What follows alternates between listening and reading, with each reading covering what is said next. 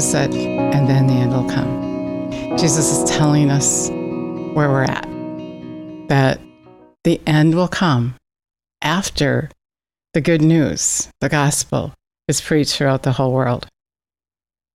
And then the end will come. Let's acknowledge Him. Jesus, we thank you. Thank you for telling us when you're coming. Thank you for preparing us, teaching us, warning us that you're coming when and how we need to be ready and be involved. We love you and praise you and give you all the glory. I'm so excited that he's telling me, that he's telling us when he's coming, because he kept saying, I'm coming, I'm coming soon. I said, what does soon mean? Yeah, we have the word. I read Matthew 24, and but still, how do we know? And he tells us everything. He's so amazing. He shares everything with us. He said, the good news of the kingdom, the gospel, will be preached throughout the whole world as a testimony to all nations, and then the end will come. That's what he told me. So that's where we're at. And I shared a little bit of this last video, and he said, We're, we're not teaching it. We're not teaching the uncompromised truth. We're teaching the compromised truth, the religion, what we think.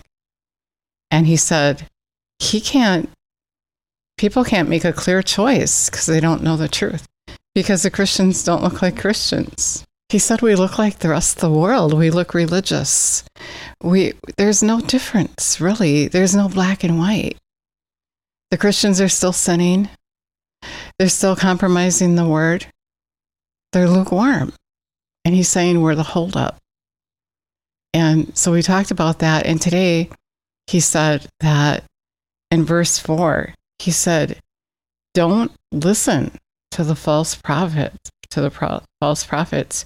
He said, Be careful that no one misleads you, deceiving you and leading you into error. For many will come in the strength of my name, appropriating my name, which belongs to me, saying, I am the Christ, the Messiah, and lead many astray. Many will come in the strength of my name, appropriating the name which belongs to me, saying, I'm in the I am the Christ, the Messiah, and will lead many astray. And so what he's saying is many who are in leadership, the false prophets are leading many astray. And the topic today is that they're telling them that they don't have to be involved. Even though Jesus said, if you believe you're going to go and do what I was doing, they're telling the people they don't have to. That even that they're not qualified. That they didn't go to school and so they can't. And don't even leave room in the church for the ministry of Jesus to happen. They invite him, but they don't really mean it.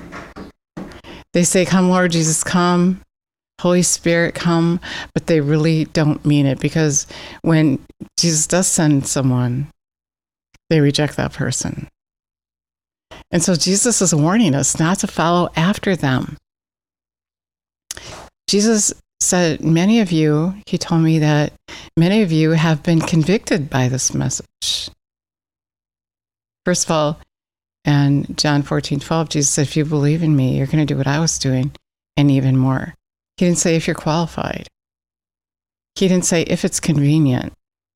He said, if you believe in me, because if you believe in him, you're going to love him and you're going to want to be a part of his life.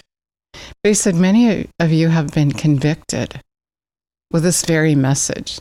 And you've gone to a friend or a pastor and asked their opinion. And he's warning you to go to him.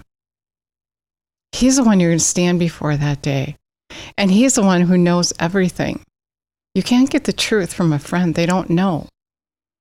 And, and many times the church just doesn't want you to do what Jesus is telling you to do because then they're not getting the glory.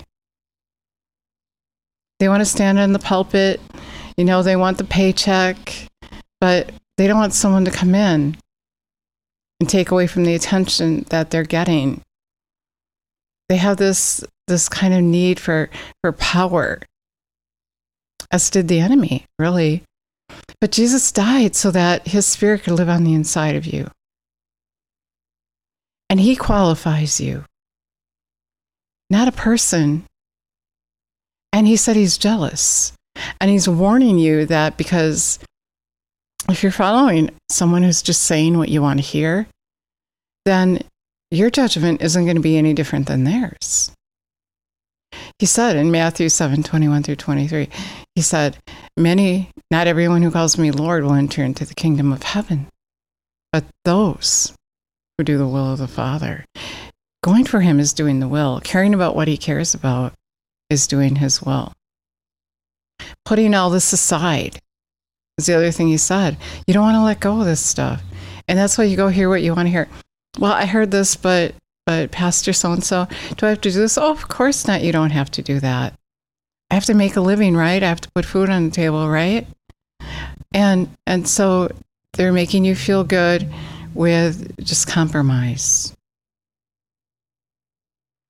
And Jesus is saying, be willing to put it aside. Be willing to put aside. And you will put it aside if you love him. You must desire to be convicted, to be taught, to be trained in the truth. That's what he wants. He wants you to desire him, to desire goodness, pureness, righteousness, not to desire to hear what you want to hear. Don't follow that false prophet. Jesus is going to say, I didn't know you, away from me. And if you follow a false prophet, he's going to say the same thing to you. And you say, But Lord, I did this or that. And he's going to say, I didn't know you. I didn't train you. I didn't teach you. You didn't desire to know the truth. So I left you alone when you ignored me. Not everyone who calls him Lord is going to enter into the kingdom of heaven. We're in a serious time. And he's saying that he needs us to go for him with no excuses. If you want to hang on to your stuff, He's going to let you. But He's warning you to let go of it. Just like the rich man, said, What do I have to do to have eternal life? He said, get, get rid of your stuff. It's holding you back. You know, if you want to move in with Him someday, you got to get rid of it. You're not take it with you. It's feeling prompted me to say that the reason you're going to a friend or a pastor or somebody who you think is going to agree with you is because you don't want to let go of your stuff. And you want to hear. You want to hear that you don't have to. And he's just like reiterating and make it really, making it really strong to me to tell you you have to let go of it. It's him or your stuff. And if you love him like you say you do, then he's asking you to prove that to him today by letting go of it, being willing to let it go, let it drop, just get rid of it, and make him the one you depend on, him the one you trust. He would be the one that you love.